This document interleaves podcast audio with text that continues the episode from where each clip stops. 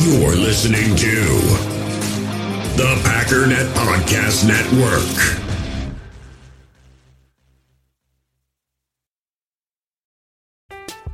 I'm Alex Rodriguez.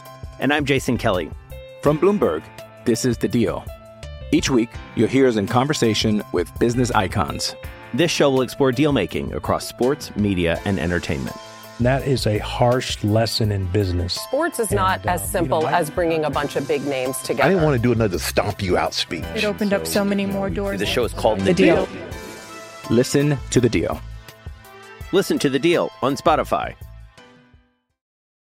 When you need mealtime inspiration, it's worth shopping Kroger, where you'll find over 30,000 mouthwatering choices that excite your inner foodie. And no matter what tasty choice you make, you'll enjoy our everyday low prices, plus extra ways to save, like digital coupons worth over $600 each week. You can also save up to $1 off per gallon at the pump with fuel points. More savings and more inspiring flavors make shopping Kroger worth it every time. Kroger, fresh for everyone. Fuel restrictions apply. Actually, it's the, the lead play in our in our offense. Tackle, take the defensive end if he's over him. If he's not, you drive down the first man who is inside. Full back to the him, takes the first man outside the offensive tackle. No one shows. Goes right by them and steals inside. If the YN has the linebacker taken out, cuts inside. If YN has the linebacker in, all the way around. You look at this play, we're trying to get a seal here and a seal here and try to run this play in the alley.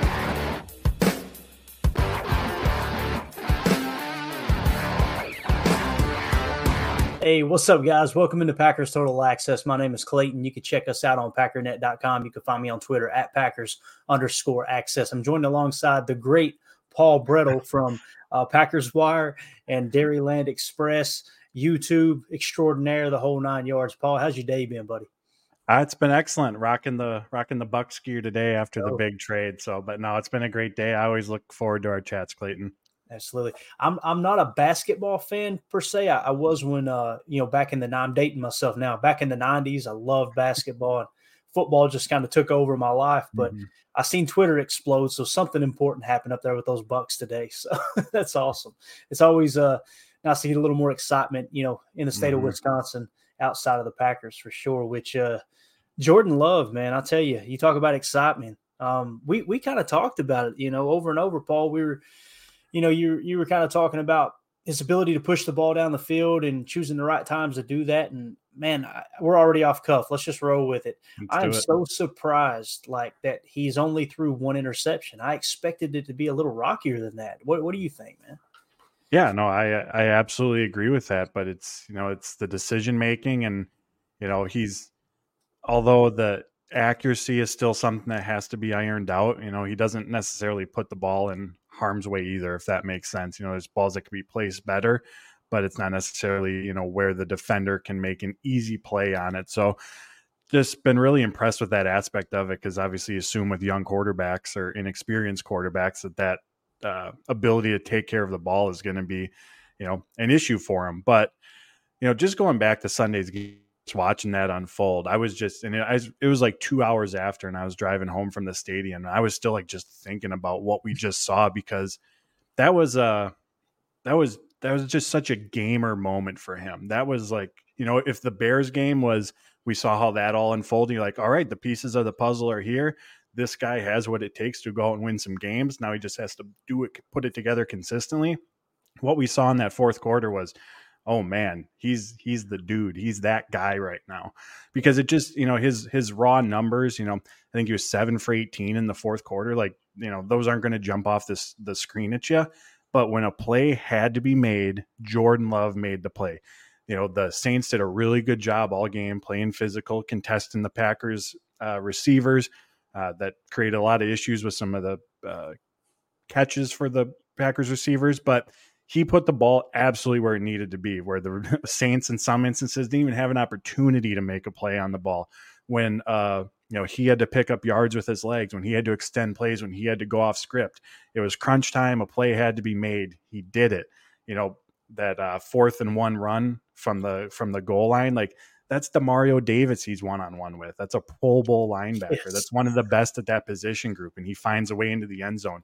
The two point conversion, and I'm sure many saw Dan Orlovsky's take and breakdown of it, but you know the initial read's not there. He sprints right, and then all of a sudden just whips his head back left and fires the ball to Toure. It's like he had eyes in the back of his head. I mean, Yeah. just so many like you know big boy type plays in crucial moments. Just incredibly impressed by what he did in that fourth quarter, and just goes to show the the ceiling that he has. You know, we still got to figure out you know where the floor is going to be right. but we you know and the floor i think is uh, we've already seen it's a lot higher than maybe what many anticipated it being but the ceiling that was a glimpse into what that could be Yeah, no doubt. And man, when I did the, that was my favorite chalk talk episode. I, I went back and broke down the tape. I narrowed it down to 20 plays and then tried to carve it down to like 16 plays. And that fourth quarter, it was just like he came alive. And and you know, we I don't I feel it feels blasphemous to say it like this, but I feel like we haven't had that in a long time because Aaron was so protective of the football, right? And it was just like mm-hmm. And, and, you know you've seen it against the 49ers in the NFC championship you know just kind of trying to play within the the scheme a little bit and not really go off cuff like a, young Aaron Rodgers did. Granted I'm 40 years old 41 now. I understand what it what it what they mean now when the legs go. I got it now. I completely understand. But to see Jordan and and not only on that big scramble to uh, to kind of get him down the field there in the fourth quarter, but the way that when he when he broke out of the pocket in the left end, the left edge, whatever, from the offense's perspective, kind of slips. It looks like he smacked him in the helmet. Like, you know, I mean, he mm-hmm. just played with attitude. It was awesome. The read, the the RPO down there, like you said, faking out Davis and leading up to that game all week long, Paul, we we pointed out, got to watch Granderson, right? Got to watch Cam mm-hmm. Jordan, got to watch Davis, obviously Lattimore. And everything you just outlined in that little sequence of plays, he beat Davis one on one, right? Uh, he hit Toure, who was being covered by Lattimore on that play. It was just like it wasn't enough for him. It was absolutely awesome, and it was. It felt like going back and watching September twentieth, nineteen ninety two. It really did, man. Just you see a guy who struggled for three quarters, and like Steve Mariucci said on the old NFL Films coverage of it, he said he came out in the last two drives and just just you know threw two of the prettiest balls you ever seen. It was just like he just instincts took over. So I'm Yeah, trying not to get too excited, but it's hard not to after a comeback like that. What what was the press box like? I need to ask you this: Did they did they keep the rules intact, or were people going nuts a little bit? no no no everyone was uh, very professional low key up there just watching the game unfold but uh yeah i- incredible to watch live and i have to say too the when the announcement early on or before the game jordan love comes out the tunnel yeah i got i got goosebumps thinking about it right now because the pop from the crowd when they announced his name because it's obviously this is year four for him. He's gotten a few starts here and there. We're now three weeks into the NFL season, and that's his first time being able to run out of the tunnel as the guy. Like it just even even in waiting the three years, and then even in the NFL season, like it made him wait for the, as long as possible. So I just thought that was a really really cool reaction, and you know he talked about what that moment meant to him afterwards, and said, you know, I've been waiting for that for a long time. So very very cool. Obviously a rough three quarters, but man, just the resiliency. And I know Matt LaFleur used that term, but think of not just in that game, but after what happened in the Atlanta game in the fourth quarter, having to sit on that all week, and then the mm-hmm. offense in particular comes out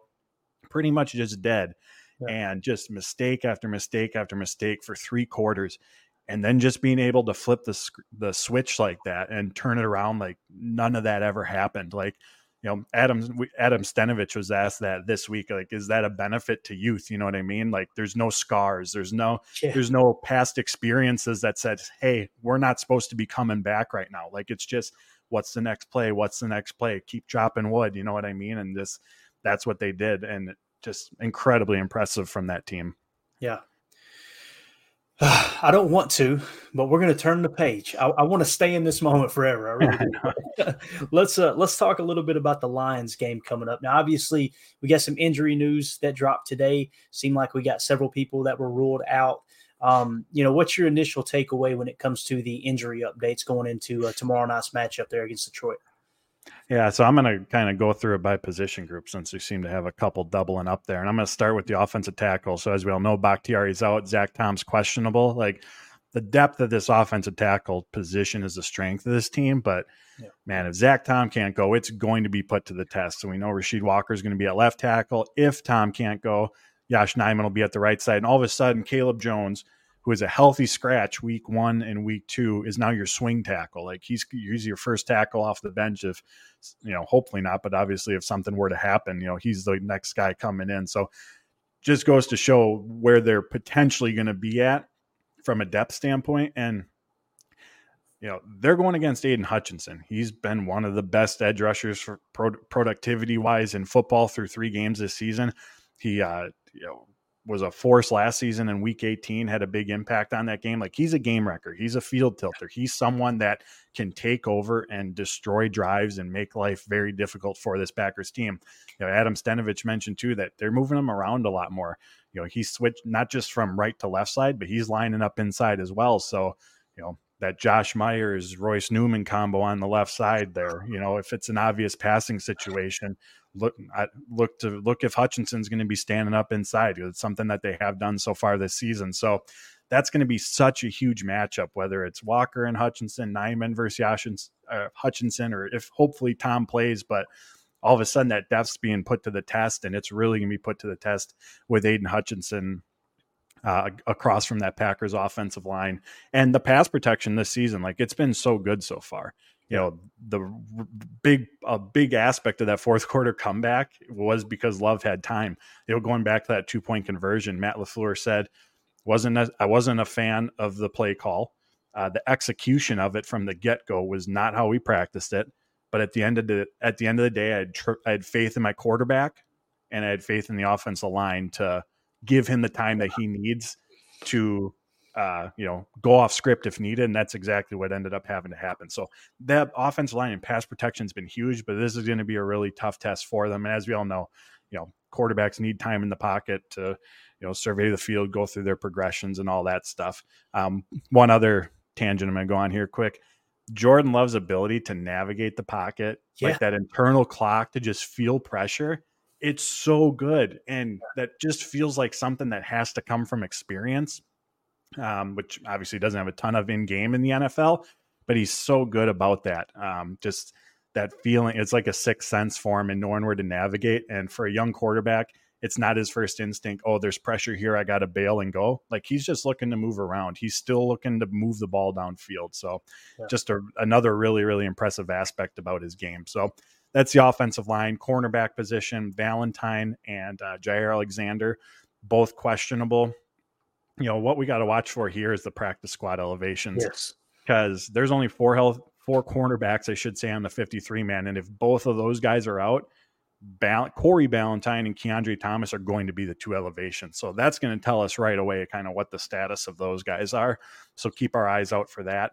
Uh, of course, the Lions at receiver have Amon-Ra St. Brown, plays a lot of his snaps from the slot, but he'll play on the boundary as well.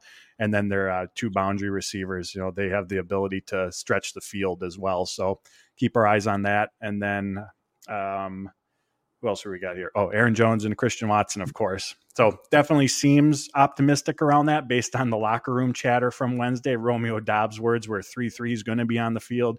Christian Watson said the plan is to play.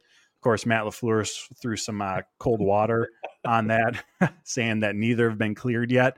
But it sounds like it's optimistic that they're going to be out there. And of course, Aaron Jones, and I won't get too much into the run game because we'll touch on that here in a bit. But incredibly important to this team. Also, his ability to impact the passing game. And the Lions have struggled uh, defending running backs out of the backfield in the passing game this season.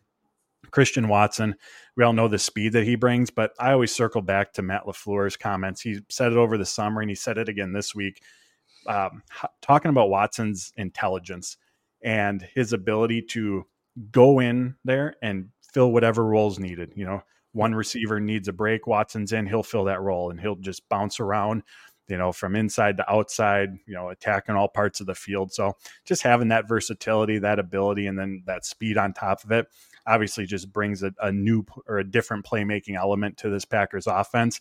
And there has been some inconsistency at the receiver position. So getting back, you know, your most, along with Doubs, your most experienced player, obviously, hopefully that helps provide some stability as well. Because if there's a part of this Lions defense that you you want to attack, it's going to be the cornerbacks.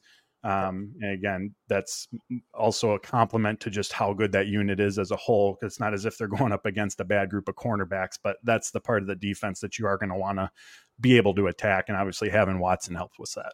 Yeah, definitely. And you know, one of the things that, that kind of stood out to me too is the offense kind of came alive when they had to go up tempo, right? I mean, mm-hmm. your, your, backs are against the wall. And immediately I, I, go back to the Play Callers podcast and I remember the turbo package that mm-hmm. Matt LaFleur and Kyle Shanahan installed in Atlanta. And then, of course, when Matt LaFleur uh, or when Kyle Shanahan goes to the San Francisco 49ers, Matt LaFleur goes to the LA Rams. He's the OC for Sean McVay. They broke out the turbo package for Jared Goff there, and they said it really unlocked Jared Goff. It, he he played better like that, you know. And in the back of my mind, I'm going, I wonder, I just wonder if they might try to go a little up tempo and and do something like that. But kind of leads me into the next question I got for you offensively here, Paul, against the Lions. Um, what do you think it's going to take for the Packers offense to succeed against Detroit? Maybe if you want to get into, you know, some X's and O's, maybe some uh, strategic, you know, aspect of the game, that's cool. But what's the first thing that comes to mind when you think, okay, here's what the Packers offense needs to do to pull off this upset win against Detroit? Starts with the run game. I mean, the Packers have struggled in that capacity, and the Lions have been really, really good against it. The Lions defense is allowing 3.2 yards per rush the Atlanta Falcons, Bijan Robinson, you know, that team that ran for 200 against Green Bay. Yeah, he was held to 3.3 yards per rush this past Sunday. Like they did a tremendous job. Uh, Adam Stenavich compared the the Lions structure of their defense and how they defend the run similarly to what the Packers just went up against uh, with New Orleans. Said the interior defenders are really, really good at using their hands to get off blocks.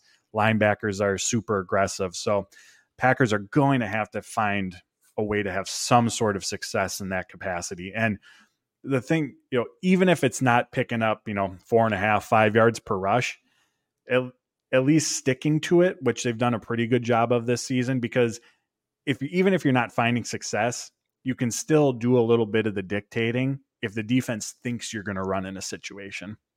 You might not be picking up six, seven yards, but if it's you know third and three and they know that you could be willing to run in that situation that that's at least going to have some sort of effect on them so going to be really important that they get that going because if they don't you know we've talked about on here before all of a sudden you're in you know second and long third and longs and that's a lot of what this offense ran into in that fourth quarter against atlanta was one of the things that made moving the ball for them really difficult and we just talked about Aidan Hutchinson you got Aidan Hutchinson in obvious passing situations when he can pin his ears back and just tee off potentially against, you know, the left side of your interior line, potentially against Yosh Nijman if Zach Tom can't go. Like that's just you know, goes without saying that's not going to be a recipe for success for Jordan Love for this young offense. So have to find a way to get some sort of, you know, consistency on the ground game. And it's not going to come easy. And that's what I referenced earlier. And as we all know, getting Aaron Jones back will at least help in that capacity because look at week one and not, you know, the Bears defensive front is not the Lions defensive front. Lions defensive front is way better, but it's also not as if the defensive line that week was carving up these huge running lanes for Aaron Jones to take advantage of. Like the blocking, you know, has not been there for really the entire season, but we saw Jones's ability in the run game to create opportunities for himself, and not just in that game. We've seen that throughout his his time here with the Green Bay Packers. So just having that more dynamic element is going to be really really important. Um, so for me on the offensive side of the ball, it all starts with the the run game and finding some sort of success with it. Yeah, and when when I turned on the tape there with that Detroit Falcons game, um, they were loading the box like crazy, and you know, according to PFF, you know, take it with a grain of salt. Um, their linebackers grade out kind of low, right? And kind of kind of makes me want to think, okay, let's try to stay in 11 personnel. And if they load the box, great. Maybe we break out the RPO game a little bit, but you got to be careful because when we broke out the RPO game in both games last year, they really sugared Aaron Rodgers to death. I mean, they would show blitz, drop back in the zone, and and that's how you end up hitting hitting a defender right in the forehead with the football inside the five, right? Mm-hmm. so um, it's just gonna be it's gonna be a nice little chess match, man. I'm excited to see how all that unfolds. And kudos to Jared Goff, man. he's uh, he's definitely turned it on. You know, he's he's proven to be a uh, mm-hmm. a successful quarterback here in the National Football League. You know, last year's uh, success that you started to see toward the end of the year has really started to carry over. There's no doubt about that. Um, as far as the Packers defense, Paul, what do you think might be the keys to that? You know, because when you look at it, to me, you know, Montgomery's banged up with a thigh injury. Um, but even if he plays, he's not grading out well at all. The running game seems to be struggling, if I'm understanding correctly. But the passing game is alive and well, especially with uh, Sam LaPorta too. So, um, what do you think will be the keys on defense for the Packers to, uh, to kind of come out victorious? What, how do you how do you see that playing out? Yeah, so I've had two things come to mind. One is going to be the Lions' run game because it hasn't been overly efficient, um, but they they stick to it, and that's what they want to do. Um, they're seventh right now in rush attempts per game. Uh, Jahmyr Gibbs is averaging 4.6 yards per rush. He's been one of the best this season in yards after contact, and even David Montgomery, he's been really good at breaking tackles. Gotcha. Um, so the Lions they want to run the ball because of off of that they do play action, and Jared Goff off of play action has been really really good, really really efficient this season, and that's when this Lions team has taken their shots downfield. So. Uh, finding success, slowing their run game, and you know opposite opposite side of things of what we just talked through with the Packers. If they can slow them up, that's going to put the Lions in more predictable passing situations. Allow the Packers its pass rush, which is the strength of that unit, to get after Jared Goff because that's the other big key to this game. Like if they're not able to pressure Jared Goff, if he has time in the pocket, you know he's so good that in that you know he's he's accurate he's able to pick apart defenses when he has time so slowing the run and also pressuring Goff getting him off his spot um, disrupting making him move around like that's how you have to slow this Lions passing game and you know we mentioned the big playability that they have on the outside then Amon-Ra St. Brown you know in the slot incredibly efficient you know he's targeted most often you know five, seven, eight yards from the line of scrimmage, get him the ball in space, let him pick up yards after the catch. So, uh, you know, at least up in, you know, we haven't seen otherwise to say that Jaire is going to play inside if he's available. So a lot of those responsibilities might end up falling on Keisean Nixon. So, um, you know, from the linebacker position, and De'Vondre Campbell's out. So it's going to be important that, you know, in the middle of the field, the linebackers are muddying things up, the safeties over the top, providing some help in that capacity again, just to limit St. Brown's ability with the ball in his hand. So, yeah, that that was one I missed earlier when we were going through the injuries. Uh, De'Vondre Campbell's going to be out. So obviously a big impact there. We saw on Sunday that Isaiah McDuffie handled a lot of the responsibilities and some more um, obvious run-in situations. We saw Eric Wilson in the mix there as well, and as far as to get into the weeds a little bit, if you want to talk practice squad elevations, if both of them aren't going to cornerback, you know, something to watch is Christian Welch, who the Packers uh, signed after uh, initial roster cutdowns. He has almost 900 career special team snaps in his career with Baltimore. So he's not if he if he's called up, he's not there to be on the defensive side of the ball. But Wilson and McDuffie are core special teams players, and obviously, if now you're expecting them to play all the special team snaps and McDuffie, especially a large portion of the defensive snaps, like that can wear them down. So perhaps Welch could be someone to give Wilson or McDuffie a little reprieve from a special teams standpoint of things. But and also without De'Vondre Campbell, they only do have three inside linebackers on the 53. So not exactly a ton of guys there, anyways. So just something additional to keep our eyes on. But going back to the the Lions offense, again, slowing the run, putting them in obvious passing situations, and they have to find a way to disrupt Jared Goff because if he has time to sit back there, go through his reads, you know, we've seen it from him. He can, he, he can, or he is a very, very good quarterback when given those opportunities. Yeah, definitely. And really, when you look at their offensive line across the board, um, you know, outside of Penei Sewell and, and Ragnow, you know, they're I don't want to say mediocre, but they're starting caliber when you look at the PFF grades. I mean, left tackle's grading out 22nd. Uh, the uh, left guard Jackson grading out 16th. Obviously, Ragnow third in the entire National Football League amongst centers.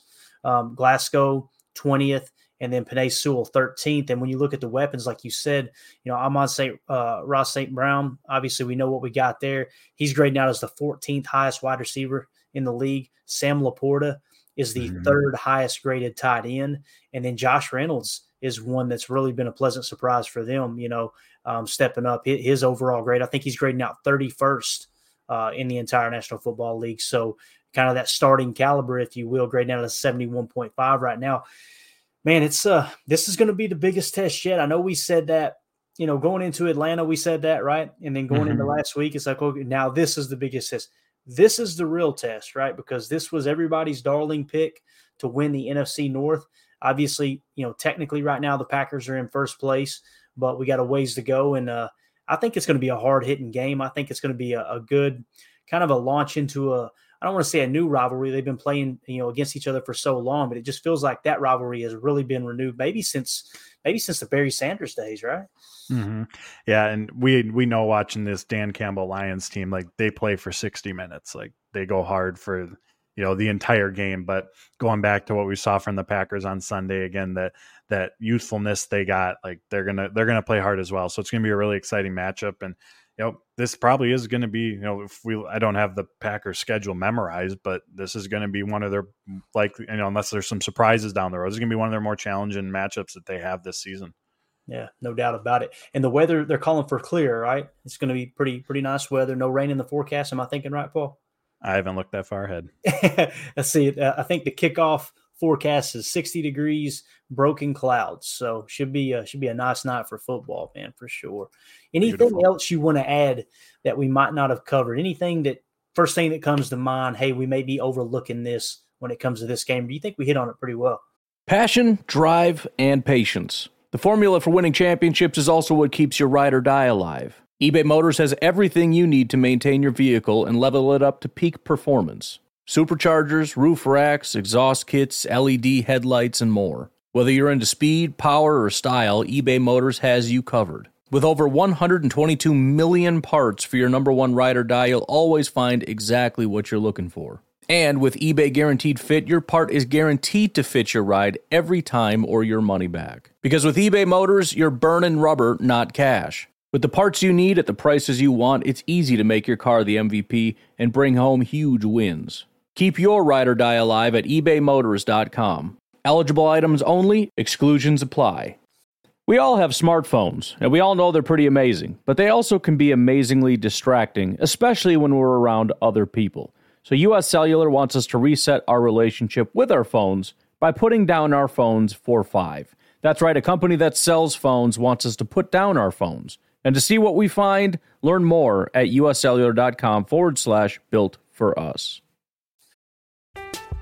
I'm Alex Rodriguez. And I'm Jason Kelly. From Bloomberg, this is The Deal. Each week, you'll hear us in conversation with business icons. This show will explore deal making across sports, media, and entertainment. That is a harsh lesson in business. Sports is and, not as simple you know, as bringing a bunch of big names together. I didn't want to do another stomp you out speech. It opened so, up so many more doors. The show is called The, the deal. deal. Listen to the deal. Listen to the deal on Spotify. Have you ever experienced turbulence on a flight and wondered why? And you can see all the terrain around you. Uh, you've got no issue with visibility or anything? No, everything's peachy. Maybe you've sat on the tarmac for hours wondering why your plane isn't moving.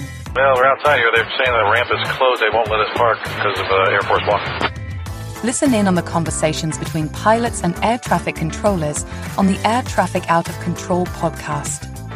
510 Whiskey declaring an emergency. There's smoke in the cabin. I need to make a landing right now on 31 left. We have the most interesting, wild, and funny ATC recordings you will ever hear. Check out Air Traffic Out of Control wherever you listen to your favorite podcasts. Now, those are my big things. And again, it's not on, you know, it's football. Games are won and lost in the trenches. But for me, the the big thing is the run side, the run game on both sides, especially because – they're you know the weaker points of this Packers team. They haven't been able to get it going on offense. Um, we saw against Atlanta. It's still you know it's still a part of that defense that you know runs into struggles, and so I think that's where a lot of the success and or failures that they have in this game are, are going to start for them. Well, I'll tell you, you never struggle when it comes to covering the Packers, buddy, and we appreciate you uh, more than you know. And uh, guys, make sure you go check him out, guys and gals. Uh, you can follow him at Paul underscore Bretl. Like I said, he writes at Packers Wire and Dairyland Express. Paul, can't thank you enough, man. This was short notice on a short week. I know you've got a, a busy schedule ahead of you. Going to be going to be a late night tomorrow, right? Oh, they always are, but wouldn't trade it for the world. Absolutely, man. Hey, we appreciate you. We appreciate the joy you bring, and it's just so uh, so awesome having somebody plugged in that that roots for the Packers, and um, you can just tell you you uh, you bleed green and gold, man, and we appreciate it. Hey, appreciate you, Clayton. Take care. Take care, buddy. Have a good night. And again, that was Paul Bretl, uh, the great Paul Bretl. Man, so much, uh, so many nuggets there, Jacob. It went in multiple directions that I didn't expect because that's just how Paul is. How you doing, buddy? I'm good. Yeah, man. I always love talking to Paul or listening to Paul. I wish I had a couple yeah. questions for him. I wish I would have told him, but uh Gotcha. All right, we got John Benson in the chat. Thank you for the super chat. And look at this. Look at this. We got Tim on camera, Jacob. Look What's happening, guys? My man. What?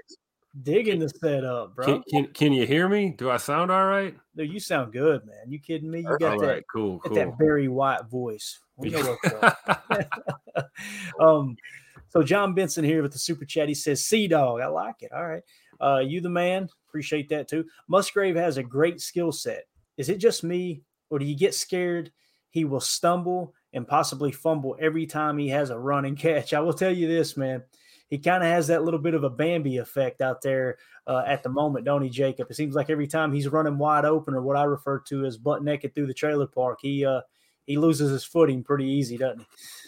Yeah, he seems a little excited, but I think that's gonna he's gonna get his legs under him. He looks like a yeah, like a baby giraffe, just kind of newborn baby giraffe, just trying to get his legs.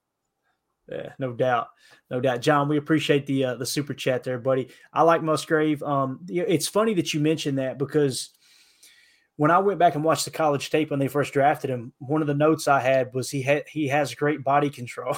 like there were so many times he was he would make catches in traffic, and he and it was like he could absorb the hit. He knew exactly where the defense was. He just had great control. And uh, then he gets to the to to the NFL, and like I said, running open down the field, and he's he's stumbling. So um, it's a whole different ball game though when you're out there in front of that that pro crowd. There's no doubt about that. Um, all right, let's do this, fellas. Let's uh, let's hit on again, John. Thank you for the super chat, pal.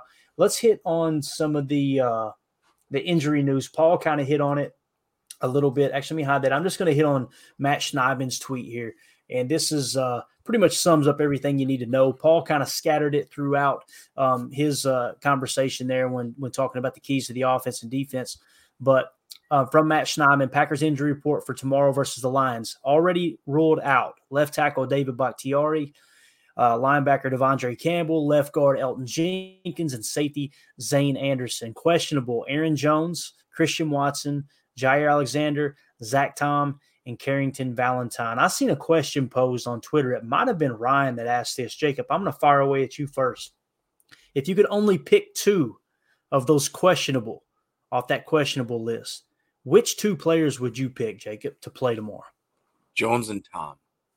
Jones and Tom. Yeah, I would have to agree with that. I, th- I think that would be my picks as well. Uh, how, how do you see that, Tim? Who would be your two that you would pick? I thought that was a fascinating question. Yeah, I would. I would agree with you guys. I mean, if I wanted to be different, I would say Scoot and Jaire, but my gut's yeah. telling me uh, uh, we need Zach Tom and Aaron Jones probably the most in this yeah, situation and you know, yeah, Detroit has a passing attack, right? And you obviously would want Jaire Alexander on the field. But the defense, you know, they kind of held their own last week without him, right? And uh, mm-hmm. I think Aaron Jones is just the key that unlocks this offense, man. There's there's just no two ways about it for sure. Um, man, Bach, it's uh, looking at that again. That's tough. I don't know. I, it, it kind of feels like, and I don't want to be the bearer of bad news. Not that it's going to surprise anybody, but it, starting to feel like the end might be near for old uh, David Bakhtiari, dude. It it sucks, man, because it sounded like he went out there and played in Chicago. You seen the antics he had on the field, having fun, you know, doing the centerfold pose, laying on the field, and then flipping the crowd off. It's like Bach is back, and evidently that thing blimped right up on the uh, on the flight home. But uh, it's tough, man. And let's hope Rasheed Walker, you know, can fill that that space when the time comes. But um, as far as Aidan Hutchinson, one of the things that that Paul Bretl said, Jacob, was they're moving Aidan Hutchinson around a lot more, and I've seen a little bit of it on the tape. Um, you know, sounds like he might have kind of that Za'Darius Smith role, right, where you're going to come up and mug that A gap occasionally. Um, how do you feel about you know if Zach Tom can't go? I mean, you're throwing Yash in there, right? And Aidan absolutely abused him last year. It's going to be quick pass game and try to get the run game going as soon as possible, like Paul was saying, right?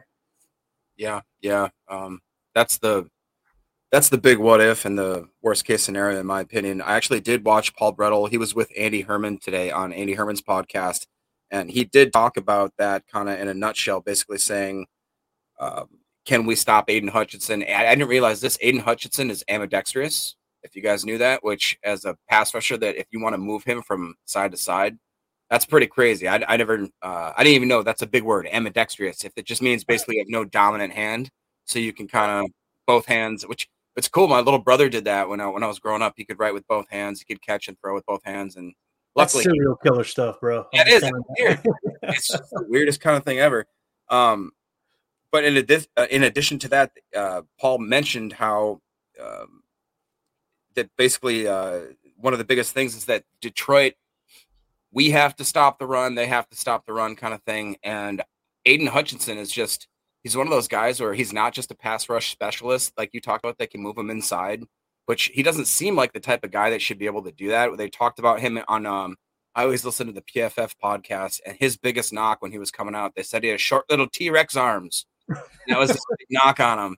And now like it doesn't seem to matter and um he just does seem like he's one of those freaky kind of guys. So uh that he definitely worries me. I mean, the depth at that offensive line versus theirs. Again, we talked about that. The uh, Tim talked about how I, I'd like to get Tim's opinion on this going in. We can talk about it later, but um, I'm worried about LaPorta and who's going to be covering him.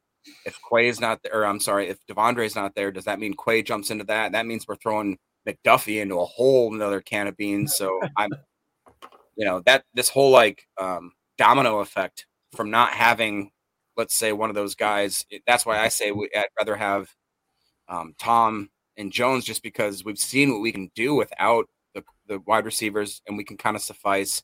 We've seen what we can do with the cornerbacks, but I just think that the middle of that field, meaning in between the tackles and the linebackers versus our running backs and that kind of stuff, that's going to be, I think, where we win or lose the game. I really do. Yeah. Um, you know, my immediate immediate response is you could do a little bit of bracket coverage on Sam LaPorta, you know, kind of like you've seen them do. Um, they, they, they did a little bit last week where they did a little cover three spinner and then they mixed in some what we would call cover one robber man to man where the safety comes into the box, right? But the thing that I noticed the week before in Atlanta when they would put Pitts in the slot, um, they would have Savage kind of bite down and play over the top, and that's what you refer to as bracket coverage. You know, you you could tell he was keying in on Pitts, right, and you had someone underneath covering him as well. And it's not that you're, hey, we're we're putting two people on him. It's when they give this certain look, that's when they like to attack the seam. That's when they they like to attack with a dig. Then you can kind of slide those guys into in, into position to be a factor there. But uh, Sam LaPorta, man, I you know I think this might be the week. Now, you here's the other thing too, and Tim, I, I, would like to get your opinion on this. One of the things that happens when you're scouting and self scouting, like, okay, you seen what the game plan was in Chicago. We ran a bunch of stunts, right? That's that's kind of how we contained Justin Fields and made him play quarterback. You go to Atlanta, you've seen minimal stunts, right? And and they played it a, a, lot different. Now, last week we showed a little bit more of an exotic look. We ran a couple fire zone blitzes. We overloaded the right side of the offensive line and and kind of approached it that way. All that's on tape now, right? So the Lions are going back, and typically what they do is watch your last two head-to-head matchups and your last four game saturation. So they've seen these three games, right? And they know exactly what the Green Bay Packers have done. It's kind of been a little bit different every week, though. Um, so to to sit here and think that the Detroit Lions have an exact beat on how they're going to play Sam LaPorta, I don't think that's the case. You know what I mean? I think you can kind of choose any of those different scenarios, but like Paul was saying, it's got to start with stopping the run. And Tim, man, that eh, they don't have their their backs aren't performing great right now. Although Paul did point out that Jahmyr Gibbs is averaging like 4.6 yards a carry. Um, you know, do you do you commit to the run? Do you uh, play it safe with your your normal Fangio style defense with two on the shelf? You know that could be an option as well. The thing that gives me hope, though, Tim, is the last two meetings last year, the defense played really well against the Detroit Lions, right? But how do you see all that, man? Everything that I just rambled about with Sam LaPorta, how do you how do you see that playing out, or, or what do you think would be the best approach there? I mean, I'm I'm with you. I mean, stopping the run is super important, and you know, really, I'm just looking at all my notes here. I'm trying to keep up with you guys. Uh, McDuffie, and and then we're looking at like Eric Wilson, and I don't even know like who else do we what is our fourth option? I think if I understand Paul right, we're only carrying three right now. Okay, so uh does that mean like Lucas Van Ness moves there? like right. in a bit, does that you know, uh does Luke Musgrave have to move there? Like I mean, what a what do we what do we do? But I will tell you this, it does make me feel a, a little bit better knowing that, you know, McDuffie's strong suit is is the run. You know, yeah. if if if there's a linebacker built for the run, it's Isaiah McDuffie. So um, I think he can play pretty well against this Detroit Lions offense. Um, but we're going to see. It's going to be a close game, guys. I. I really think it's going to be tight all the way around. I mean, look at uh, you know, Paul was talking about um, Keyshawn, you know, having to deal with St. Brown. Uh, that's going to be one to watch. You know, like yeah. not to not to get off topic, but I mean, guys, you know the the matchups are key, like you always say, Clayton, and uh, we're going to see that tomorrow for sure. Yeah, no doubt about it. I think I think after kind of you know pondering it, thinking it through, you're probably going to see Quay on LaPorta. Um, you're going to see a lot of wherever LaPorta goes. You'll see, you know, you notice De'Vondre and Quay would always switch, right? I think you're going right. to see that. Uh, Quay, you know, it, it, doesn't get much better than Quay in coverage uh, from a linebacking standpoint. I'm going to try to pull up his his PFF here really, really quick. I want to see exactly how one thing too plays out there as far as I, pass coverage. Yeah, his coverage grade, Jacob, is eighty point seven. He's the third highest cover uh, cover linebacker in the league. Utilize him, but you, you still gotta you still gotta play that run. Maybe maybe you do a little sugar. Maybe you load the box right and deter them from running and try to get them uh, to pass a little more than they might want to against a bad run defense, right? I mean, knowing that ahead of time that Dre's not going to go, as opposed to where we were Sunday, where he just poof disappears from the game. Yeah. So certainly they're they're prepping the best they can. It's just you know it comes down to execution. Yeah, that's all it is, man. And what you were saying, like who do you put back there, Van Ness or, or Musgrave, or um, the answer is definitely Big Nickel. And Big Jacob, Nickel all day, right? I was yeah. just going to say, hey, you'd be you'd be really proud, Clayton. I got it. Hey, hey, hey, everybody, hey. hold the copies up. are we? It's like a. Are we saluting? yeah, exactly. No, it's it's awesome. But yeah, Jacob, big nickel, man. That that we might see a lot of big nickel. Might see a lot of Jonathan Owens this week, man. Yeah, Jonathan Owens. Well, I mean, one thing that to what uh, Tim was talking about there, um, I haven't realized that Amon Ra has still been a freak this year. So he's had out of the last three games, uh, he's had at least seventy plus yards in the last two consecutive. He's had hundred plus. And I'm I'm thinking like if he's lining up in the slot, if we really do expect Keisean Nixon to follow him, I'm starting to kind of be a little bit worried about that. So um, to me, that's a red flag. Looking up right there, like we talked about, the middle of the field, Quay having to cover LaPorta while also trying to keep track of Gibbs would be my big deal too. Because like we talked about, you know, normally we have De'Vondre and Quay, and I, I love McDuffie. He's one of my guys, one of those uh, late round guys that I fell in love with. That you know I didn't think was actually going to make the team. Some other real quick um, uh, stats. The pressure rate for the Lions overall right now is 35% for the year. Last week, guys, they had seven sacks and eight quarterback hits. So we're all excited about what we do on that side of the ball. And we should be excited because the Packers have pressured 40% of all quarterback drop dropbacks this year, uh, which is which is insane. Um, one thing we we should also keep in in in, our, in the back of our minds is that Jordan Love last week he only had one sack taken and he had a 17.8 QBP, which is a quarterback pressure rating. The normal rate for the NFL is 25.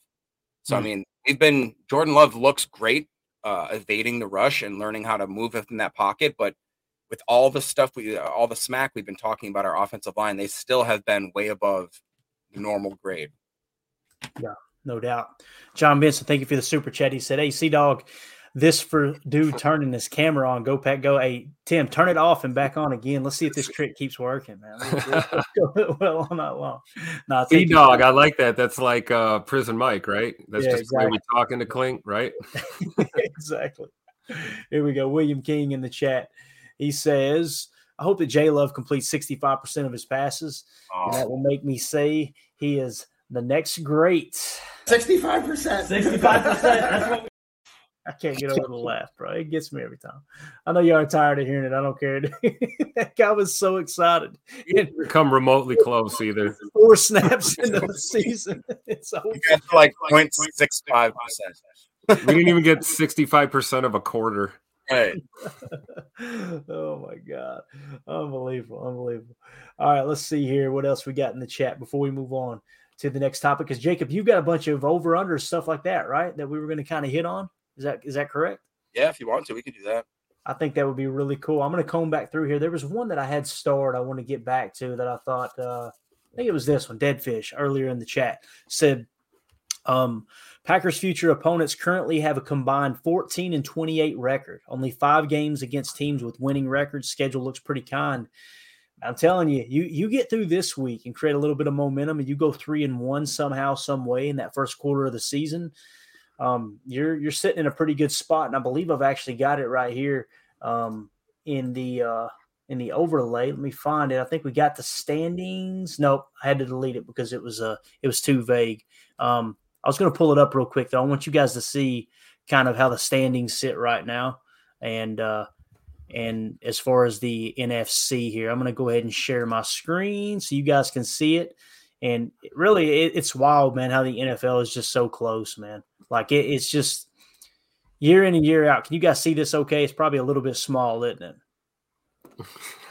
I a definitely can't. All right. So essentially, what you've got is the Eagles 3 and 0, the 49ers 3 and 0. Okay. They're the only uh, teams without a loss. After that, you've got the Cowboys, the Commanders, the Seahawks, the Packers, the Lions, the Falcons, the Saints, and the Buccaneers. Boy, that crappy NFC South that everybody was making fun of have more two and one teams than anybody else across the NFC. But right now, the Packers are sitting in first place, and this kind of surprised me. Points forced, right? Points scored, 80 points. Points allowed, 62. They've scored eight more points than the Lions have already this year and given up one point less. So I know a lot of people like to dog the defense, this, that, and the other, but uh, they're actually outperforming the, the Lions statistically right now. And don't don't let the Chiefs game get in your way there. Okay, it's okay to be happy about that, but to sit here and pretend like we played as difficult a schedule as the Lions have up to this point is uh, is definitely uh, not true. Jacob, what do you got on the over unders, brother? Well, what are we what are we hitting on? Real quick before we get to the over unders, um, could I pose this question? I got to to sit back and actually read. How how long have you gotten, or how far have you gotten into that book, Tim? Just Oh. I just cracked it. Like, like today. Okay. Yeah, So I've I- had it for a couple of weeks, and I just now I think I'm into like chapter five or six or whatever, and it's really, really, it's crazy how every time you read a chapter, and it's it's really, I mean, I'm telling you guys, you got to get this book because it's to the point where every chapter I sit here and I do a podcast, and I'm like, oh, that's what the heck Clayton's been talking about. All right, yeah, that makes a lot more sense now, and like the terminology and all that, the schematics and all that. So one thing I thought was super interesting, I got to highlight this, and then we can move on to if you guys are cool with that um because paul bretl it was it all kind of bleeds together. I watched the paul bretl interview with andy herman today and they they talked about basically um how you have to stop the run and after you get the run going and that detroit has the seventh most rush attempts in the nfl this year. I thought that was kind of interesting because it, it started talking about like we've talked about how nfl running backs are very what's the word not under underappreciated especially with a contract value because they get to a certain point in this book they pretty much break down and again this is from like eight years ago now how running backs are you come in there you, you show what you can do within that first you know that initial uh, rookie contract. You get basically one shot at getting your big money and then after that you get your trickle down money. You get like one year contract two year contract fill in kind of stuff. Um, he also then went on to talk about how in the 2012 season Rodgers was sacked 51 times and that the next year in addition to having to rebolster their offensive line they ended up drafting Bakhtiari what they also did is that they drafted Eddie Lacy. Basically, in place of, of having to replace like two or three offensive linemen, they just said, let's get Jerome Bettis in the backfield and just allow him to thunder punch through our would be, you know, breakable offensive line and that we kind of skip a year or two of development with a guy that's so big. So I started thinking like, is that what they wanted to do with AJ Dillon? And is that more of an indication that AJ Dillon hasn't became that back? Not that our offensive line is bad necessarily in the pass blocking avenue, but definitely we need them to be better in the run blocking avenue. So now I'm starting to think after this year, after that evaluation, if this is the same kind of area we're trying to get to. Me and Tim talked about this also with the fact that it seemed like last week we were running, but nothing was happening. But then we st- we kept trying to do the play action pass, and in my opinion, the play action pass is useless because they know that we're not going to run, and if we are, it's not going to be important. There's a quote in this book that says, and I quote: "The threat of the run is almost as important as the run play itself." Yep.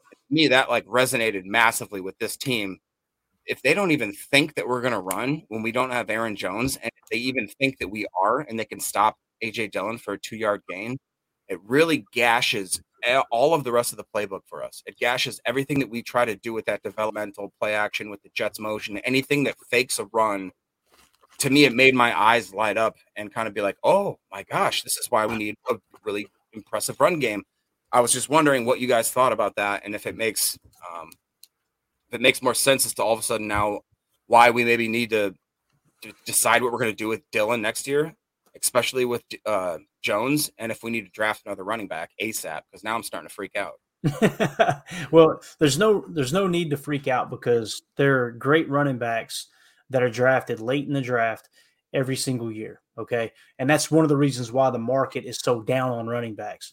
Um, yeah, and what Pat Kirwan goes on to talk about in Take Your Eye Off the Ball 2.0, which United Bates was asking that question, and appreciate you, Emilio, for answering for him. Um, yeah, it's it's Take Your Eye Off the Ball 2.0 by Pat Kirwan. You would not be disappointed.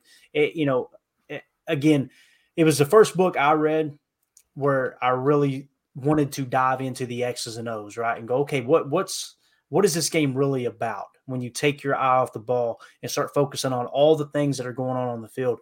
Um, that's when I got just completely embedded into the X's and O's. And the term chalk talk, I actually got from Pat Kirwan. He was the first person I ever hear, hear say that. So it's kind of an, uh, paying an homage to him. But he talks about how I think five years before that 2012 or whatever year it was, Jacob, that people were saying the running backs are getting phased out of the game. They're getting phased out of the game. And then he points out how, okay, you got LeGarrette Blunt for the New England Patriots, and they just won a Super Bowl, right? And he was the reason, the main reason that they were able to win that Super Bowl was his uh, his playoff run there. You know, you've seen the same thing in Tampa when Tom went down there. What they do, they went and got Leonard uh, Leonard Fournette, right? And they're they're I think they actually might have signed Blunt at some point too.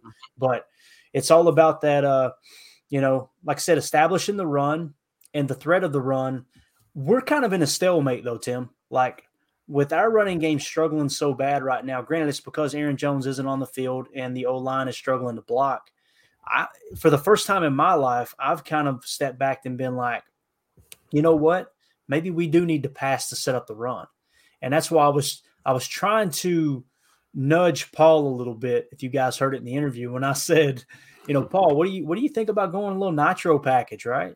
like like they did down in Atlanta, and then obviously Jared Goff in L.A. when LaFleur was there.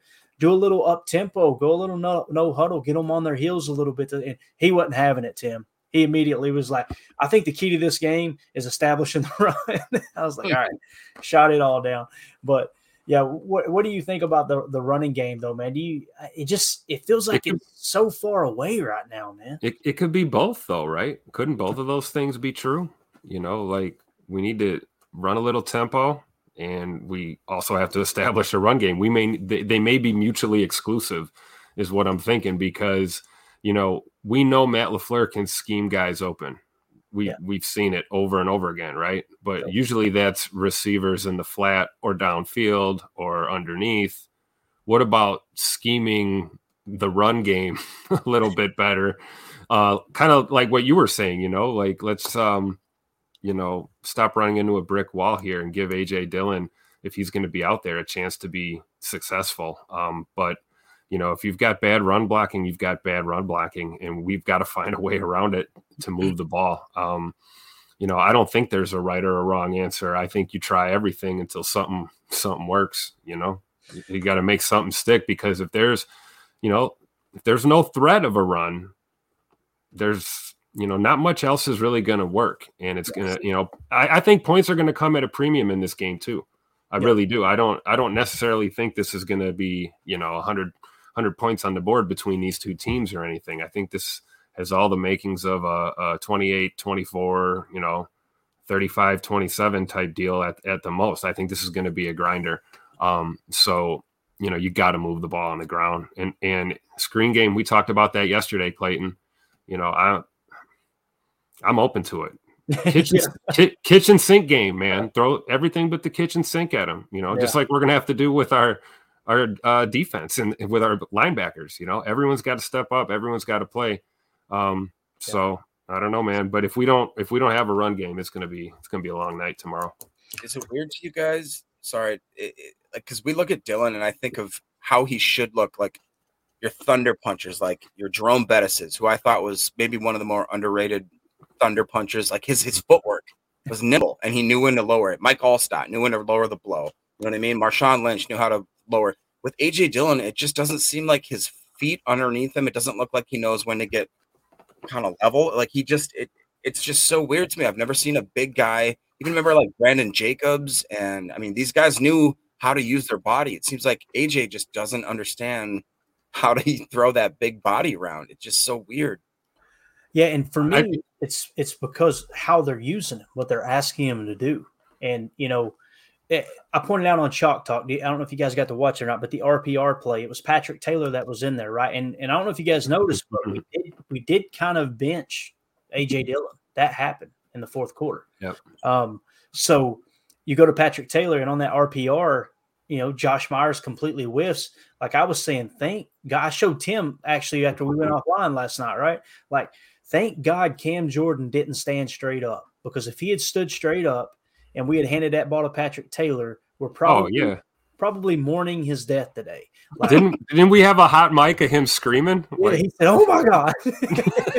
you, you can hear it. so so that's basically i think to jacob's point like maybe that's why dillon like you said with his footwork right like as soon as he's getting the ball he's probably looking up going oh crap oh crap Yeah, that's exactly what's happening, man. You know, the play where he like the- stumbled on that third or fourth and short, whatever, third and short, I believe it was. Me and Mike Wall talked about it. It's like the it was the run scheme design. They asked Royce to double the center while the center is playing with uh, kind of a, uh you know a, a right to left technique. So he had to kind of double, then turn 180 degrees and catch the mic. And AJ seen that. Like they hand the ball off to AJ, and as he gets the ball, he looks up. And like Mike said, everybody's saying, You're a big guy, just hit him and fall forward. And Mike was like, You know, they're looking for a hole. They're taught to look for a hole. And when you look up and you see a Mike screaming through the hole, and your right guard has his thumb up his rear end, like, I'm right sorry. Like, and that's or why is on the ground he immediately mid step tried to chop his feet and reset to try to get a little bit of an angle. And then you could tell you realize I'm just going to try to submarine this thing and get under them before they hit me to get the first down. Um, you know, hindsight's 2020, but going back and looking at it, I, I kind of looked at it like it's a pretty smart play by Dillon just to to think I've got to get low here and try to get this first down. Let's just key in on that. But yeah, Royce, uh, to no one's surprise, man, he absolutely crapped the bed on that play. Mike was mad, dude. Like when we were talking, Mike, you could tell, and Mike defends offensive linemen, but Mike, Mike literally was like, I don't know what people expect AJ to do. Like they're trying to do too much, and it goes hand in hand with what Emilio is saying here. Can we can we give Dillon a 23 dive with the O line blocking the man in front of him? Like, let's do that first. Let's try to block the guy in front of you on a running play. Now, the problem, Jacob, like kind of what you were talking about, with take your off the ball. You you have to marry everything up for the play action to be effective. And I'm gonna tell you this. I don't mean to be negative, but one of the reasons why this offensive line has such good pass blocking grades year in and year out under LaFleur is because most of the time when they're running play action, they're showing a zone blocking look. So you've got the you've got the defense on their heels thinking it's a run. And you know, I'm sure with PFF, they're looking at the offensive line and go, well, his guy was a non-factor, great grade, plus two, right? That's probably what they're doing. When in all honesty, the play action is kind of what got them off tilt there. Um, I don't know, man. It's a it's every week we talk about the game coming up. And in my mind, I'm trying to predict, not to have bragging rights, but I'm trying to go, okay, how is this game going to go? How do I see it go? Every single week it did not go the way I thought it was going to go. Like, yes, the the players that we highlighted were factors. This and, and you know, like last week, it's you. If you had told me, Clayton, the game is going to come down to this, all right, it's going to come down to a read option, and it's going to be a hat on a hat, and it's going to be Jordan Love at the goal line against Demario Davis. I go, we're screwed, and he took the dude right. out of his jock. You right. know what I'm saying? It's like you can't figure this thing out. You just can't. It's awesome. That's what makes football so great, right? Yeah. It, it, stands, you know, NFL stands for not for long when you block like Royce Newman. I'm just telling you. Hello, Newman. But again, Mike was Mike was defending AJ Dillon, but at the same time, he was like, look at what they asked Royce to do. It was impossible. Right. So now Josh Myers on that RPO, that was possible. Okay. He just he was out here swimming. I don't know what he was doing, man. But uh anyway, Jacob, hit me with some over under, dude. Let's do this. All right. Everybody in the chat, everybody in the chat, be prepared. Give us your over under, okay? We're going to read it off. We'll try to stay on one at a time. You tell us over under. Go, Jacob. Yeah, and with this too, I'm going to use you guys to make a bet. So, um, you know, all right. it's all on your all shoulders. I'm just gonna say, if I lose my house, I'm gonna blame you guys. All right, for Jordan Love, and we're doing prize picks, by the way, and this is as of like 20 minutes ago, so these lines might move just a little bit. But um, Jordan Love, three, I'm sorry, 232 and a half pass yards. All you got to do is pick over under. Again, Jordan Love passing yards, 232 and a half over or under. At the moment, I currently looking at what happened last week and how just dog, you know what it was for the first three quarters, and then when he decided to turn it on, I just feel like that this game is going to be a lot more high scoring if we even want to stay in the game. I, I, really hope that we don't get blown out right away. But in my opinion, I'm smashing that over. But that's just me. That's how I feel on this game. What do you think, Tim? Um, can I take like right on the nose? You do. These projections are not, you know. Yeah, I mean, I, I my gut would say over, um, because we're gonna have, you know, we talk about establishing the run, but we know we're gonna have to have the pass game on point. So J Money's gonna be throwing the ball tomorrow night. So I'll take the over. Yeah. For for me, I'm thinking if they shut down Bijan Robinson like they did, right, and they shut down Atlanta's run game, they shut ours down. There's a chance we're going to be playing from behind and I mean, you've seen Jordan in the fourth quarter. I don't know what he finished with last week, but if I had to pick one, especially with the chance of Christian Watson and Aaron Jones being healthy, knowing how much Aaron Jones is a factor in the passing game, I think I would have to take the over there. And you you mentioned about it being a high scoring game, Jacob. I just wanted to mention the market says the over under is 46 points. Okay, so just keep that in mind. Let's see what everybody in the chat is saying here. Emilio over. United Bates over. Packer up over. Steve is real over. Josh Martin says under. Mike Berry says over. Connor says over. William King over. Um, our shadows lagging. Don't know what that means. Our shadows in the bottle tonight. That's all right. Um, our, our, showers. I'm sorry. Uh, Zane Strong over. So we have what one, one that was under. One under. Was, yeah. So I think it's pretty unanimous. We're going over. So going over. Okay. And then um, this one, real quick, we'll get uh, Jordan Love's rushing yards 16 and a half, which I believe that he had in just that one run last week. He had that 24 yard long run, if I'm not mistaken. So they're saying that he's going to have 16 and a half rush yards. What do you guys think, over or under? Jordan Love, 16 and a half rush yards. Man, Aidan Hutchinson getting after him, Tim. Going to be scrambling a little bit, right? Um, no David Bakhtiari, possibly no Zach Tom. I mean, they're gonna they're gonna roll Flea out there to, to block for him. I guess I don't know, but uh, I think I'd take the over on that.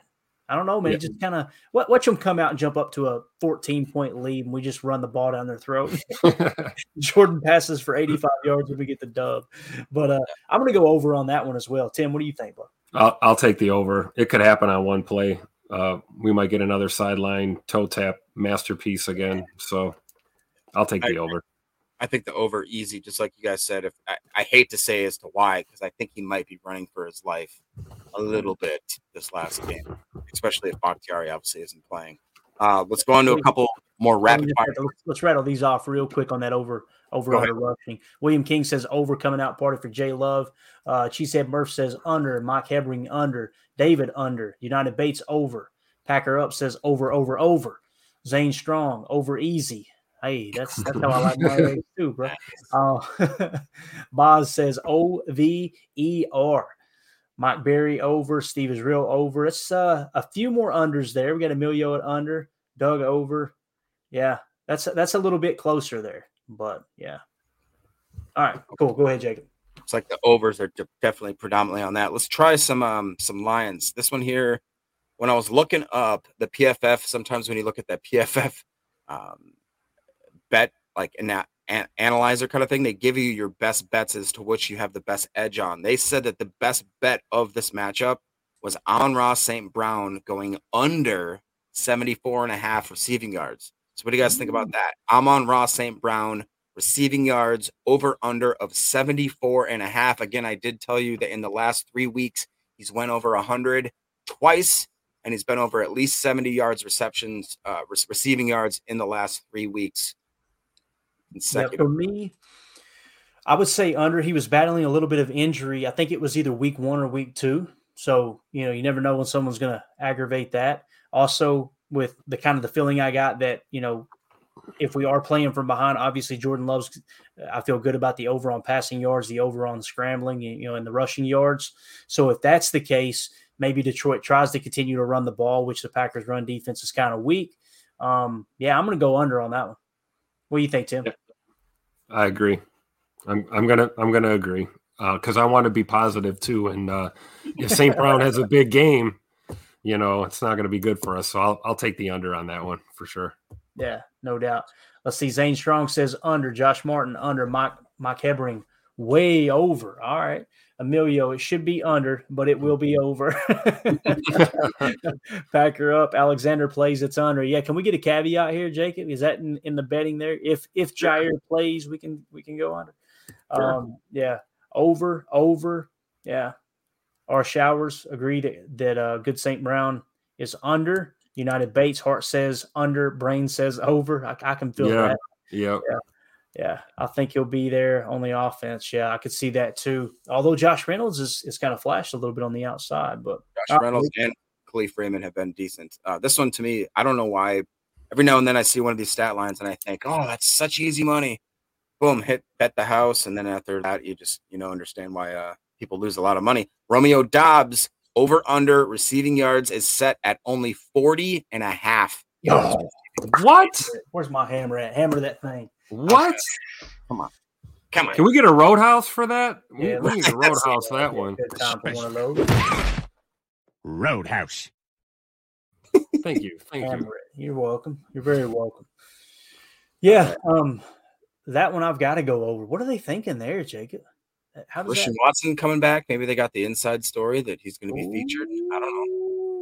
They got a little inside inside betting, a little inside information there, like our uh, government officials. I'll leave it at that. But Yeah, I was going to say. Jake in the house said over on the last one, but here we go with uh, our boy Doubs. I'm assuming this is when it started right here. Under. He got 49 last year in Green Bay. Okay. All right. Look at that. Digging into somebody's cheating over there, dead fish. You got the stats pulled up, bro. Yeah, I what? see it. All right, let's see here. Uh, Boz says over. X Lifeless says way over. Mike Berry over. Zane Strong over 180 for the day. over 180 for the day. 180. Let me hit you with one. Gentlemen, those. which brings me to my next point. Don't smoke crack. All right.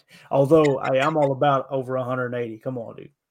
Uh, let's see. Packer up over every day and twice on Thursday. I see what you did there. Over easily. All right. We're not talking eggs there. That was Josh Martin. Emilio over. Steve is real over. Doug, hammer that over. Jake Shavink, got to be assuming Jones Watson return. Yeah, that's what we're thinking too, Jake. You're, you're doing that insider trading too, bro. I see you over there. Mike Hebring, Doubs under with Watson back. What if Watson comes back and just freaking goes off? What if he does? He comes back and has one of those three touchdown, like just Yeah, does a backflip, pulls Yeah. his hand out for the rest of the Be my luck, right? I'll be out here like this watching that. game. All right, let's see here. Um, or showers. Doubs could have the national coming out party and be the unquestioned number one. You know, that's the thing too. You know, rising tide raises all ships, right? You get Christian Watson, Romeo Doubs out there, Jayden Reed underneath. And, you know, one person we're not mentioning is Luke Musgrave, other than we're comparing him to Bambi stumbling down the field, right? Um, that would uh, that would be something. Do you have an over under on Luke Musgrave, Jacob? Did you see anything on that? I do actually, Clayton. Glad you asked. As well as Don Wicks, if you want to know about that. Right now, they've got Luke, Mr. Musgrave at 36 and a half receiving yards. Oh, hammer it, dude. Hammer it. It's funny. We're saying hammer it. By this time, Jordan Love should have 523. I was going to say, it's so easy to be like, over, over. uh, Tay Wicks is at 17 and a half. Oh, it's and Tay now? Wait, I thought it was Don. Well, I'm trying to put some. You keep changing it, man. yeah, he not only rambled, but he rumbled and stumbled. Donnie Dubs. Donnie Dubs. All right. Donnie Dubs. I like that. Donnie what? Donnie Dubs. Donnie Dubs. No, That's that nice. Sounds, that definitely sounds like somebody who sells roofies behind the gas station. Bro. Jacob's just freestyling nicknames over here. I love it. No, man. Spitting them out. oh my gosh. Yeah, they're saying way over, way over on it. On uh on Musgrave. Over, over, under on Tay. Which by the way, did you guys hear about did you did you guys hear Davante Adams's comments earlier today? Uh no. No. Well, Oh, uh, context maybe. Is I this gotta- the one where he was talking about we, we don't have time to wait, or we is that what we're talking about, or was that the other day? Yeah, yeah. I'm gonna see if I can pull it up. You guys talk amongst yourselves. Say something smart. I got to pull this up because I usually don't overreact on stuff like this. I'm not like Jacob. I don't. I don't have my own conspiracy video uh, that we intro, I should say. But uh, this might be a good one to hit on real quick. You guys talk for a second there, Jake. You got any more? Did you see that at all, Jacob? You know what we're talking about? That he was like at the locker, almost. I think he was in the locker room or something. It was just after the game, and he was clearly frustrated and uh, um, with what's going on in uh, Vegas right now. I don't know if Clayton's got it pulled up yet or not, but uh, Adams all upset about he- it. yeah, yeah. I mean, I mean, he basically got coerced to go play with his best friend, and then they kicked his best friend off the team, and said, "Hey, when you know, you know, Tay's a total pro. So I mean, I, w- when I say frustrated, I'm I'm just going with my gut. You can kind of see a little frustration in his in his eyes and in his voice a little bit. But I mean, I don't think he said anything off the wall crazy or inappropriate. But uh, he's clearly not not really excited about what's happening though right now. So I'm seeing the video now. Evidently, there's a new one that dropped. But Oh. yeah, basically, he talked about culture. He was just like, you know, you, we're gonna have to change the culture around here. I mean, it was like it. The way I took it was like, and maybe I'm speaking out of turn here, Tim. I like your I like your response too because you're a lot more level headed than me. I'm I'm 120 percent Irish over here, so I get hot real quick. Um, but to me, it sounded like he was saying like nobody in this organization knows how to win. Like that's the way I took it. Was just like, you know, we have to establish. Clayton, are you unwrapping a now and later to put in your mouth? No, no. What we have here, Jacob, is about six rappers where I've already. I was over here with Alberto going. It's gonna be like if you put in an hour later. I'm The gonna now and later's they've got my they've got my heart. I can't believe I can't find that video. I know Kay Adams had it, but golly, it's driving me crazy, man. Because I, I really wanted to uh to share that, dude. They 'Cause I clearly love- do need a culture culture change there, though. I, I mean, but then again, like I don't know, the, the Raiders have kind of had uh, their their culture's kind of been the same, you know, these last uh, few decades. I mean, Raider football is Raider football. just draft them Yeah. fast. Don't matter. Yeah, Get them fast. just Yeah. win, baby. Right? Well, it's fine when you're winning, but when you're not, you know. And come on, Davante's, you know, again, we talked about this a few weeks back. He's arguably still the best receiver in the National Football League. I mean, there's I, that's why I you know. when you watch that. Um, aren't the Raiders the one that for whatever reason they kicked the field goal when they needed? What was it? Uh, oh yeah, I thinking they, right they were they were ready to fire uh, McDaniels. McDaniels. Yeah. Well, the fans, you know, that's what you know fans do, right? We, we analytically, wasn't it like the dumbest thing you could have done at that point? Like you needed the points anyways, so you decided to kick the field goal and then you still had to mm-hmm. go back and score the points anyway. So it's like, yeah, why- and I think they were mad because that that drive. I, I did catch a little bit of that game. Man. That drive, they had momentum. Like they were Yeah. hitting. They Yeah. like Tay had a two or three catches on that drive. They were going. Tay was unstoppable. He caught like, Yeah. it, like 13 balls or whatever like that. It was insane. Poppy as his quarterback. Yeah, I mean that that it's amazing to me. And you could see. I, I was telling Clayton off offline the other day. Uh, Adams would have had probably another touchdown and you know 25, 35 more yards if Garoppolo was throwing in rhythm. You know, there were balls that were low and behind him too, and then every once in a while he'd he'd get a good target. But uh, yeah. oh, is that Here it? we go. We All right. find it. There we go. If you guys can hear it here. All right, here we go. you know, and it's not a personal thing. I mean, it is a personal thing, but it ain't just about me. But I mean, it's not my mentality to sit here and try to take all season to figure it out. You use these early games like this to establish our identity, and we uh we're not doing things the right way to to establish a winning culture um, early in the season. So we got to do something to, to turn that around. So I don't know, man. I maybe I'm wrong, but I took that as the coaching staff's going to have to change something because you know it's just not working. Um, now immediately, Michael Lombardi came out and gave his. You know, Michael Lombardi doesn't throw things around like this very often either, but he gave his six teams that might be a landing spot for Davante Adams. Now, why is that? Why am I keying in on that? Michael Lombardi's son is a coach for the Oakland Raiders or the Vegas Raiders, I should say. So it's like, why would he throw that out there? You know what I mean? I don't know. Just something to keep an eye on. And again, maybe I should just maybe I maybe I should give myself one of these, Jacob. I probably should. You ready?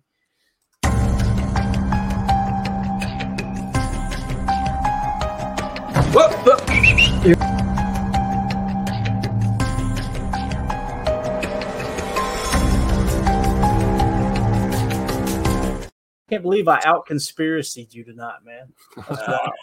Yeah. I don't know. Am I chat? Help me out here. Am I being crazy with this? You guys heard it, Jacob. What's your takeaway? You think I'm overreacting there? No, I mean clearly he. I, I think what we're seeing is that um, both Rodgers and Davante left, and they're eating humble pie when they walked around. They thought the grass is going to be greener, or the AstroTurf, or whatever the heck they got over there in Vegas. Um, and he went. They both went over there, and they thought, and they saw, oh my gosh, like these organizations are absolute. You know what shows? I mean, we've all had that. I think if you've ever left a job, went to a different job, if you've ever left like a you know a team went to a different team and you're just like this is way worse this isn't a good good thing um it's just i think you understand that all of a sudden you realize that um the structure that you were brought up in maybe the people that were placed around you all of the facilities you had the the support the media you realize like oh man this because in wisconsin green bay i'm sorry but that's the cream of the crop because everybody it's like it's the pinnacle. It's not you know we're not a big city. We're not a, a vegas a chicago a new york. We're in the middle of nowhere hodunk you know and it's it's a good thing because that means that like we treat that with the respect it deserves. The facilities i know are second to none all that kind of stuff. I talked to uh, I, I read some stuff about how i think it was the arizona cardinals how horrible their like workout conditions are how horrible a lot of the uh, facilities and a lot of these uh, different organizations are that like when you get drafted or when you go and if your family comes they have to like pay for their own food and this kind of stuff like there's just there's different little things. Um, i think there was a gm article out there that rates the organization what their facilities are like what it is to have your family there what it is to like provide um, all sorts of like amenities for them and the green bay ranks consistently in the top two like every single year no matter what and you got other organizations like these crap ones that you would never think of way down at the bottom and you realize that people go there and their careers suffer and ultimately maybe even die because they just get burnt out of playing football because it's not fun Yeah. you know So check this one out. I just stumbled onto this on Twitter. Um, I don't know if you guys can see it or not, but I'll read it. Uh, Wesley Steinberg tweeted out an anonymous player for the Jets threw a football at head coach Robert Saleh's head in practice earlier today, and a small brawl broke out. Uh, before players and coaches stepped in, things were falling apart in New York. And this is my boy Jason Ward. He's an awesome follow on Twitter. Look at look at this. so for those of you on the pod, it says he's got a couple stick figures, one with the Jets logo. crying. Someone's downfall happened, and he put me watching because I prayed for it. anonymous player. Well, we know it wasn't Zach Wilson, uh, you know, because that ball wouldn't have been on target. Oh, hey, zing it, zing it with one. Um, what we can hear. We go. There it is. Zach Wilson. Josh Martin in the super chat here. He says, "Well, before the season, there were reports that Tay was open to rejoining the Packers. Hmm. Maybe not Tay gonna happen. Not gonna happen. Maybe Tay is starting to speak out to get out. You know, uh, what would it take, man? What would it take? What it, I don't even remember that trade. It feels like it was ten years ago. What did we? What did we get for Davante Adams? Tim's going, don't, look, don't even talk about this. Look at Tim's face. That's why I wanted you on camera, bro, right there. what was it we got, Jake? If you remember, I thought it was the second, wasn't it? Was it just a second? May have been. Second. I think it was might have been a swap. Wasn't there a swap of? No, that was never mind. That was Jess. Anyway, there's so much trading going on here lately. It's crazy. Yeah, as far as his his uh his salary first and second, that's crazy. Yeah, I, I, thought it was. Yeah, I thought it was a first and second. Um, so the salary cap ramifications, you know, as we learned with Rodgers, that can be finagled, right? That can be moved around as the Jets made it work when they had, you know, very little salary cap. So, um, with that being said, though, I don't, I don't see it happening. That's not the direction Gutey's going in. Now, listen, if he said I want to play in Green Bay, and and the Raiders called Green Bay and said, "Hey, look, we'll take a third round pick for him," and Tay said, "Hey, I'll I'll restructure the deal to where it's very affordable." Of course you would, but I just don't see that being the case. I think Tay would want to go to a definite contender. Not that the Packers aren't, but I don't think anybody would put them in that top five list right now. But again, it's just something something to keep your eye on. I was kind of uh that kind of took me off guard there uh, for sure. But Josh Martin, thank you so much for the super chat, buddy. We appreciate it. All right, what else we got, Jacob? You got any more over unders, anything like that, or we we ready to roll here? I mean, I, I could, but I think we pretty much exhausted it. We're at the almost an hour 20 mark. So, yeah. Yeah. And right here, uh, we got in the chat, uh, X Lifeless says, don't need the cap hit and lose all the draft capital. No yeah. doubt. I don't know what the draft capital would be, but it's just, uh, like I said, just something that kind of popped up. Look at this right here. What was really, really, Paul? Paul, you gonna tick us off right before this thing's over? Whoa! Paul said Devonte Wyatt and Christian Watson for Tay. I'll do that all day. No, I said that's what we got in exchange, basically the picks. Oh, got you. Yep. Thank you for saving that, Jacob. I was like, I want to fight. You want to fight? Yeah. what in the world? I was like, here yeah. Come on, dude. All right. Yeah, we're, we're not gonna we're not gonna undo the trade, right? We're, the, we're not gonna undo the upgrade. Yeah, right. Because really, he's back. right. Run it back. Because really, he's right though. He's right though, right? that's, that's what the trade was. Yeah. Yeah, I think so. Came out pretty good, right? I mean, when you really think about it, Devonte Wyatt and Christian Watson for Tay. Now you could, yeah, I guess technically that were that was the pick. You're right. You're right. So good stuff, man. We got the first that was Quay, and the second they traded for Watson, is is what someone else says. So uh run it back to take Dax Hill is what Jake Shavink says. it's always draft season, baby. It is always draft season. All right, let's wrap this thing up. Jacob, what else you got, man? What's your uh, parting thoughts here as we head into the game tomorrow? First of all, are you going to be on the post game show tomorrow night? Oh yeah, of course. Yep. All right.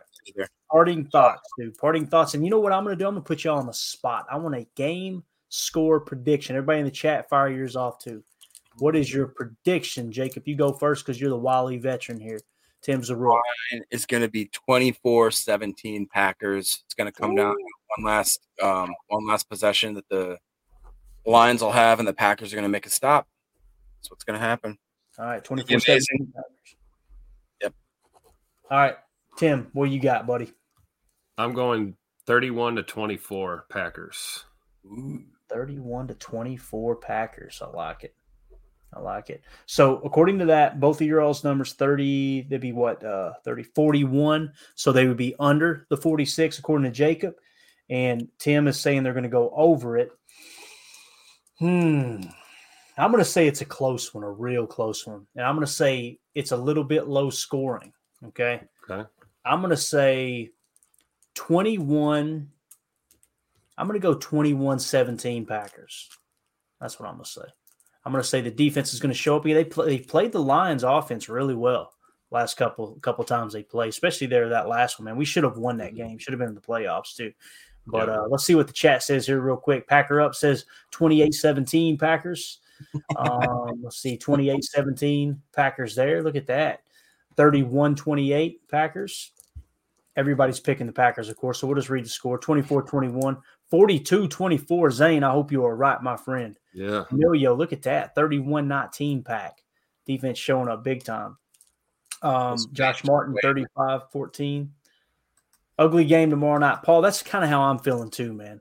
Ugly game tomorrow night, 19 16. Packers squeak one out. That's kind of what it feels like to me, too. But, uh, all right, cool. Tim, parting thoughts, buddy. Um, defense, defense, defense. Like I always talk about. Um, I know we we've got our issues with uh, injuries, uh, both sides of the ball, but you know, our defense has got to get it done. And I keep looking at the question marks with Jaire, and we have to remember even Valentine is a question mark. So look for Ballentine and Keandre Thomas, possibly. I believe Paul was Paul Bretl mentioned that earlier. Uh, would be the next guys up, so to speak. Um, so I'm rooting for my defense tomorrow, guys. Uh, go pack, go! I'll be in the building. Twelve sixty five. I'll be there. All right, my man, my man. Where are you sitting at? What, what, roughly, what? Section one eleven. 111. Nice. Row, close to the field? row six, row six, row five, something like that. On the field? Yep. My man gonna be down there in the action, dude. That's what yeah, I'm man. Right, right by the goal line. Jake Shavink in the chat said 23 21 lines. Ooh, oh. We, we do not need that negativity, Jake. If it was Holy anybody cow. el- If it was anybody else that would have said it, I just got He just forgot to put Packers after 23. it That's, all that was. It's probably just a typo. Yeah. Look, uh, we got people countering it right here, though. Look at look at Budnick. Packers 52, Lions 24. My gosh. Hey, look at Everybody Tiago. Look at Tiago. Listen to us from Portugal. from Portugal, man. Yeah, dude. I That's need to pretty cool. travel, boys. I need to travel. Tiago. Tiago, got to ask you a question. Then we're getting off here. Hopefully, you can answer in time. What is like the number one dish over there? The food, man. What's what's the go to Portuguese dinner plate, man? What's on it? And you're probably gonna have to explain it. Brats and sauerkraut, right? I was thinking cheeseburger. What? He's like cheese curds. like, oh, Love it. All right. Hopefully, he can answer it in time. We'll start to wrap up. If you guys see it, let me know. Um, know, Tiago. Yeah. So here's the deal. Tomorrow we may go live a little early. I don't know. It depends on how close the game is. What I would like to see happen, Jacob, with it being a late game. Um, and Tim, if you can hop on, great. If not, man, please don't put yourself out. I know you got family coming in, all that good stuff. Um, but uh, if you want to call in, it's totally cool. What I would like to see happen is the Packers have that thing, you know, a couple score lead, and we could go live in the fourth quarter, Jacob. I think that'd be fun. You know what I mean? Like coming down the stretch. As long as you're not adding stress to me, bro. Okay, because I know how you watch games. You'd be over screaming and the whole time. Yeah, I know how you are. That's how I watch games too now, so it's it's okay. It's all right, Jacob. We'll we'll be each other's game therapy. It's fine. Exactly. All right, we got a super chat from Mike Hebring as we uh, get out the door. I'm hoping our I'm hoping our boy uh, Tiago can can comment in time. Mike Hebring says if 29 gets to 65 percent, they will. What does that say? Score 54. Score 54. Got it. Okay.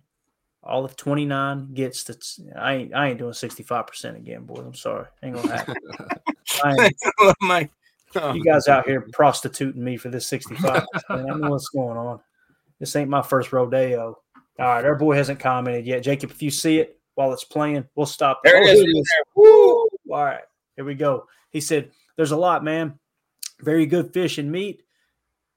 I'm not Go- saying that. good luck, Clayton. Good Yeah. luck. Go for it. Bacalhau, bacalhau de bros. Bacalhau bros. Cozido de portuguesa. Carne de porco e la tanya. bras. This is a family show, pal. Cozito. All right. Portuguesa. Carne de porco la don't know how to say it in English. Well, I don't know how to read it in English, bro. I don't know how to read it. Welcome to the club. We I good, I, I can't copy and paste that either. That's what sucks. yeah. Somebody's going to go back and watch this, and I need you to comment on this video. I'll get the notification, I'll see it, and describe to us what that is. As a matter of fact, um, yeah, I think the posse can translate it for us. Yeah, Cheesehead Murph. Where's Cheesehead Murph at? That's what we need. Hey, Our showers. We do need to do a Nashville meetup, man. That'd be fun. Some good barbecue, some real barbecue, not that Our fake showers. Texas barbecue. What's that? Uh, is he from? I lived in Nashville for five years. Our showers. Where you at? Hey, Jacob, what do you think about Tennessee barbecue compared to other barbecue? Do you think it's legit? Yeah, No, that you no, no, he didn't sell us, did he, Tim? Did you see that? I, I just thought it. It's it's kind of a Same look I get from Mandy when I when I ask her, "Are you still attracted to me?" She goes, "Yeah." Way to go! All right, our showers. I'm not reading it, but I will share it. Tiago described. Uh, oh my gosh. Get out of here. It's off the rails. Okay.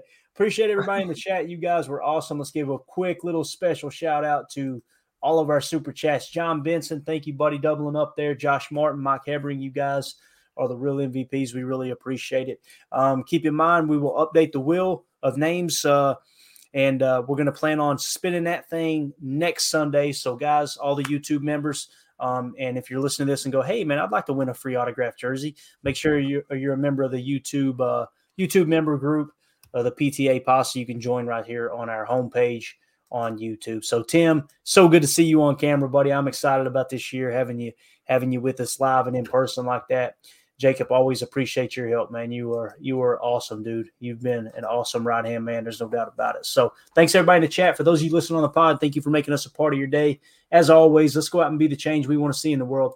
Go Pack, go. The power sweep actually is the is the lead play in our in our offense. Double tackle, the defensive end. If he's over him, if he's not, you drive down the first man to his inside.